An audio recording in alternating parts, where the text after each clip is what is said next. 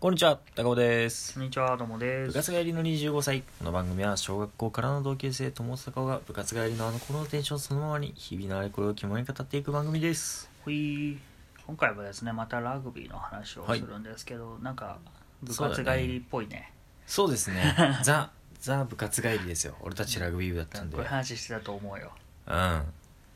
というわけでですね、まあ、俺たちが花園の目指して戦った高校ラグビー、今年はどうなのよっていう話をしていきたいなと思います。ねえっ、と今はえっ、とその花園だやる全国のうんなんか県の代表が決まったって段階だよね。そうですね。で、結構今年は特徴的な回でして、うん実はなんと第100回目のあー全国大会になりま。す。で、結構特別なことがいっぱいありまして、書いてあるねはい。えっ、と例年ねあの非常に参加校数が多い都道府県だったり戦力が強い都道府県には、うんあの1都道府県につき2校とか3校とか枠があったっていうのがあったんですよもともとね、うんうん東京とか。そうだね東京は、え 2, 2校第1地区第2地区ってなってて大阪が3校あーはいはい。で北海道は北北海道と南北海道って形で地域が分かれていて2校出られるよとうんこれは例年なんですようんで今年はそれに加えて埼玉愛知福岡も1校ずつプラス1でその3県も2校出られるようになってますとふーんいうことなんですこれはもうあの昨年度までの、えー参加コースが多い3県ということうんでうんうん選ばれましたと、それに加えてですね今年はですねあの敗者復活チャンスみたいなのが実はあるっていうのもあるんですよほうそれはどういうことかっていうと各都道府県の決勝で惜しくも2位になっちゃったうん準決勝で負けちゃっちたょっと負けたチームが各地域ごとに地方ごとに集まって、関東だったら関東ブロックとかうんうんうん東北、北海道東北ブロックとか中部ブロックとか東海ブロックかな北信越ブロックとかそういうのが分かれて、えーオータムチャレンジっつって2位の中での最強決定戦やるんですようんそこで勝つと花園出場できるっていうえー、とそれはブロックごとにブロックごとの優勝1校が花園出場できるっていう結構じゃあ増えるねそうなんですよ5校ぐらい増えるのプラスでそうだから3つの県が1つずつ増えますプラス7地方かなだか7かじゃあら10校ぐらい10校かそう13そうだね10校ぐらい増えてお今年はだから歴代最多の63校が揃い踏みするというねー大丈夫なんですかねこのコロナ禍の時いやそうだね当然ながらね1試合増えれば 1, あじゃあ1チーム増えたら1試合増えるわけだかうらん総開催回数がねだから大変だなと思うんだけどまあ第100回というところもあってそういうねあのあれがあったわけですわ そうですねまあねせっかくね今年のうんなんか人たちは春とか何もできずみたいなそうだ感ねじだったろうし、その辺はぜひ頑張っていただきたいはい、ところですけどというわけでちょっと注目の学校を上げていきましょうかねなんかちらほらやっぱ俺も知ってる学校とかもバーって出てきてるしこうやっぱ有名どころっていうか常連のとこは大体来てますね、そうだねまあやっぱ大阪はね東海大大阪行政とか毎年ねうん、上に上がってくるだしまあ早稲田実業とかもよくいるし東京ね早稲田実業最近強くなったよね、うん俺たちが高校時代はさどこだったっけ国学院久我山とかでしたかな僕はうんだけど最近は早稲田もガンガン出てますよととかあとはまあ東福岡ねまあね東福岡はねいいっすよ相変わらずですよあと治水館とか岩道水管はまああれだからね県立出雲高校と1試合だけやって決めてる からね毎 年島根県でいやでも出雲高のさラグビー部の人どういうモチベーションでやってんだろうなって本当思うわあのそのうち出てくるじゃんいや治水館倒して出ようぜっていういやだってさもう岩道水管ってもう多分最低でもベスト16ぐらいに入る実力を毎年持ってるからそこに勝つってなるといきなり全国トップレベルのエリート校になるってことだからねうんなんかあれじゃんそんなことあんの漫かな画っみてたいいうな5人ぐらいバッみたいなのがあればじそうで東海大相模ですよこれあの関東ブロックゃんうんオータムチャレンジの覇者ですよほーんまあもともと強いそうなんて言ったってチー神ムだよね奈川はさ昨年日本一になった桐蔭学院がいるわけじゃん、でも確かね17対16とか1点差とかまで迫ったのよ神奈川県予選の決勝で相模がうんだ今年それぐらい強くてだ毎年毎年本当全国トップレベルに近い桐蔭学園とほぼ互角ぐらいに最近は上がってきてて、うんうんそのチームなのに桐蔭学院がいるせいで花園出られないっていうような結構残念な学校って感じだったんだけど、うんうんだからそういうチームが出てくるっていうのが楽しみだよね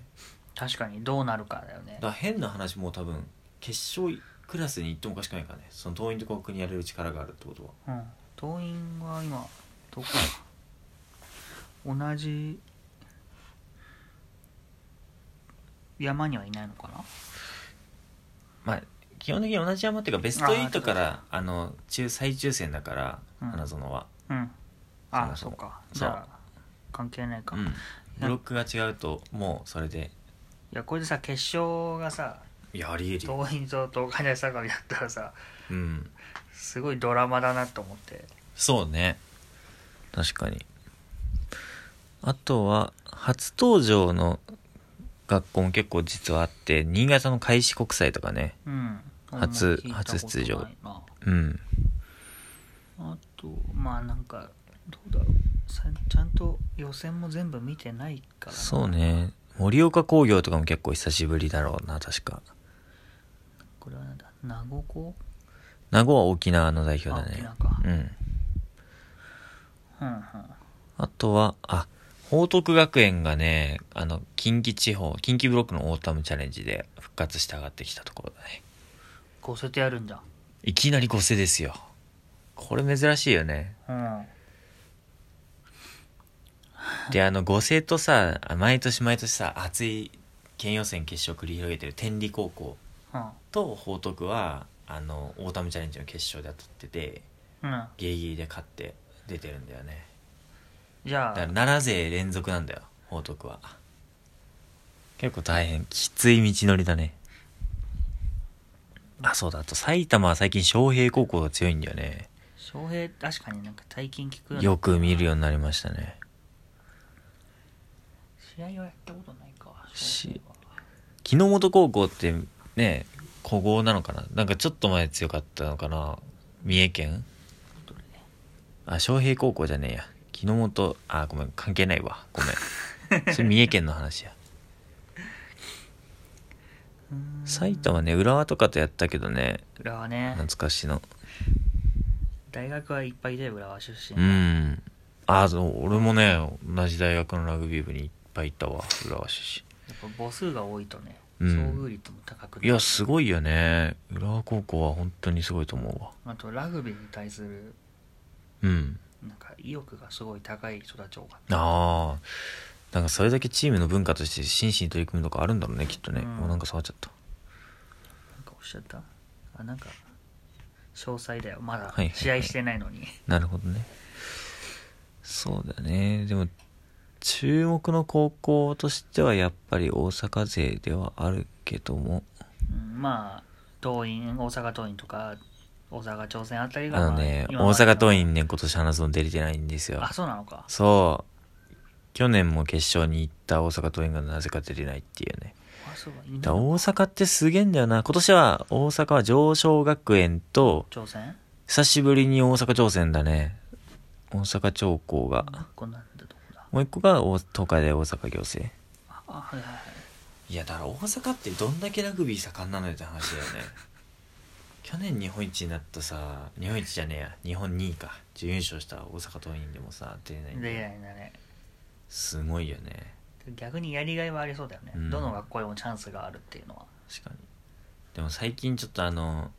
おなじみのラグリラグビーリパブリックさんの記事で読んだんだけどさうん大阪桐蔭はさ17歳以下の日本代表とプロップの選手うん松井亜生選手っていうのがいるんだけどうんその人がね不幸にも今年の今年なのかな去年なのかな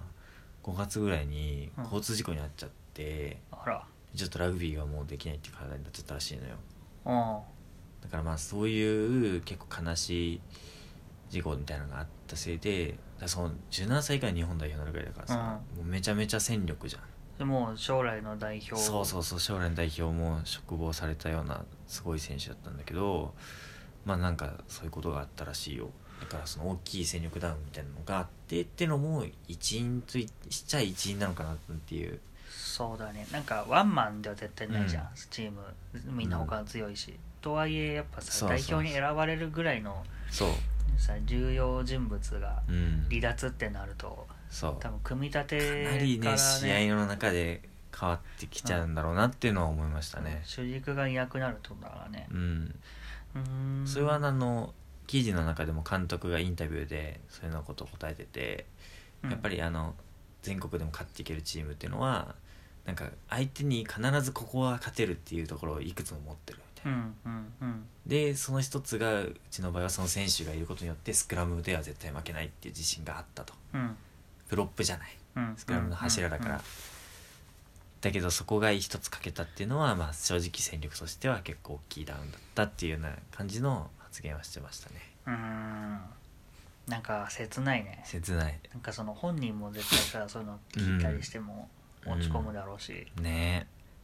周りも絶うんさ、その人のせいにはしないけえど、うんうんなんかねその一人抜けただけでそこまで変わっちゃったっていうところもまたねショックだまあし、ね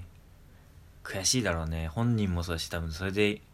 それが理由だけじゃないけどもそうやって思われちゃうってなった仲間の辛さみたいなのもあるだろうね、うんきっとねそうねなんかもうぜひもうプレーはできないんだろうけど、でも本人あのリハビリの理学療法士うんを目指すうんっとかてね言って夢を追ってますっていうような感じでインタビューは終わっちゃうけどね記事はぜひ電磁世代の育成にうん頑張ってもらえれば ねどの立場の発言かしそうらだねまあでもそういった思いを持った高校生たくさんの高校生の思いを乗せた花園出る選手は頑張ってもらいたいものですねはいそれではまたお会いしましょう